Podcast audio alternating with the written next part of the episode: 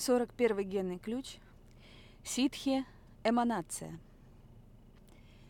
При рассмотрении 41-го генного ключа мы пришли к пониманию того, что физическое тело можно рассматривать как голографическое отражение Вселенной, источником которой и является этот генный ключ. Распространив эту модель на макрокосмический уровень, на ее предельной частоте мы достигнем чего-то столь же впечатляющего – сколь и ужасающего. Возникает вопрос, что собой представляет космический стартовый кадон и что означает достигнуть источника всего сущего. Как источник сущего, 41-я ситхи – это ситхи эманации. Слово «эманация» используется во многих древних метафизических и мистических системах для обозначения чего-то действительно недостижимого – из этих систем одна из самых известных – это, пожалуй, Каббала, центральным догматом которой является карта, известная как доктрина эманации. Вкратце, доктрина эманации описывает фрактальную модель Вселенной, где все бесконечно возникает как зеркальное отражение самого себя. Каббалисты использовали символ десяти сфер или сефиротов – эманирующих друг из друга, для представления различных уровней духа, сходящего в материю. Первичный источник, известный как Эйнсов, представляет собой неназываемый, непостижимый свет, из которого эманирует все остальное. Хотя Каббала предлагает потрясающую модель Вселенной, имеющую множество различных применений и аспектов, она, как и любая модель, не лишена изъянов из-за ограничений языка – ни один язык не может приблизиться к значению слова «эманация», содержащего концепцию безграничного.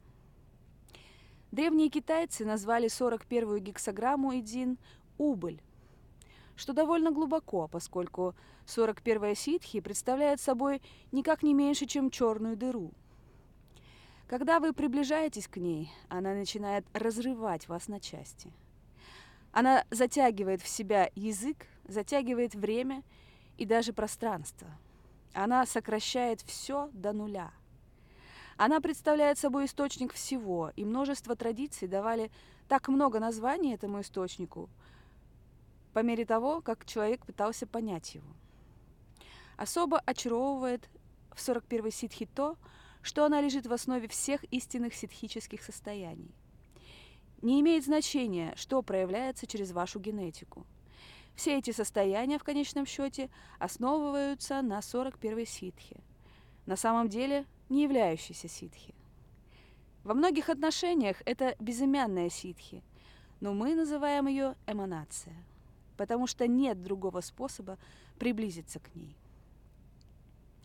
Есть другой интересный момент, возникающий при глубоком рассмотрении 41-й ситхи. Где-то в вашей ДНК лежит код – имеющий единственную цель – инициировать состояние, называемое нами просветлением. В определенной телесной оболочке активизируется специальный набор секретных генетических инструкций, вызывающих неврологический процесс просветления. Многие мистики и искатели истины будут шокированы тем фактом, что этот процесс нельзя инициировать тем, что мы делаем на поверхности.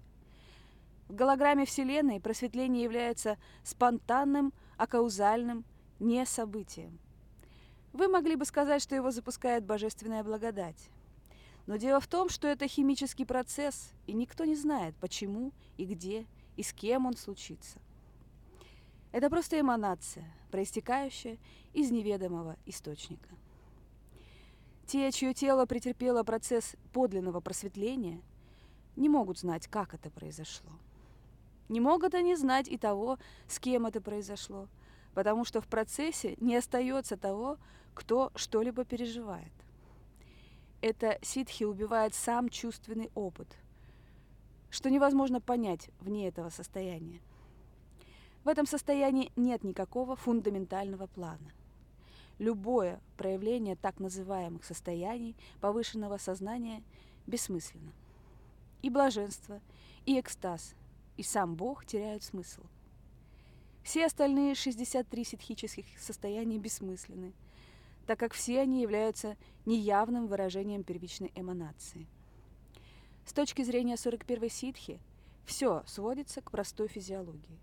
И поэтому этот генный ключ может казаться человеческим существам таким ужасающим. Он высмеивает все ваши усилия, медитацию, мораль и системы понимания жизни. У этой ситхи не существует понятия «как». Эта фраза ужасающая для нас, потому что она означает, что мы абсолютно ничего не можем сделать, чтобы вызвать этот, это состояние, что в свою очередь значит, что мы совершенно беспомощны. Тот, в ком проявилась 41-я ситхи, сталкивается со страшной дилеммой. Если они говорят, то знают, что будут говорить по шаблону.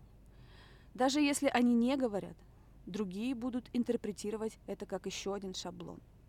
Такие люди знают, что пойманы в ловушку. Они знают, что их состояние невозможно передать кому-либо, и ничто из сказанного ими не может кому-либо помочь. Фактически, что бы они ни говорили, все будет неверно истолковано. Единственное, что можно сказать о таких людях, их состояние вызывает в других огромный голод. Хорошо это или плохо, неизвестно. Все, что они знают, у них самих больше нет голода. Они каким-то образом вырвались из колеса сансары и больше не испытывают давления эволюционировать. Нет эволюции сознания. Вся эволюция лишь плод нашего воображения и сама принадлежит к области сансары.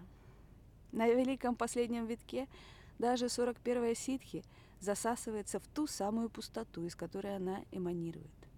Подобно вечному змею сознания, Уроборосу, бесконечно пожирающему свой собственный хвост.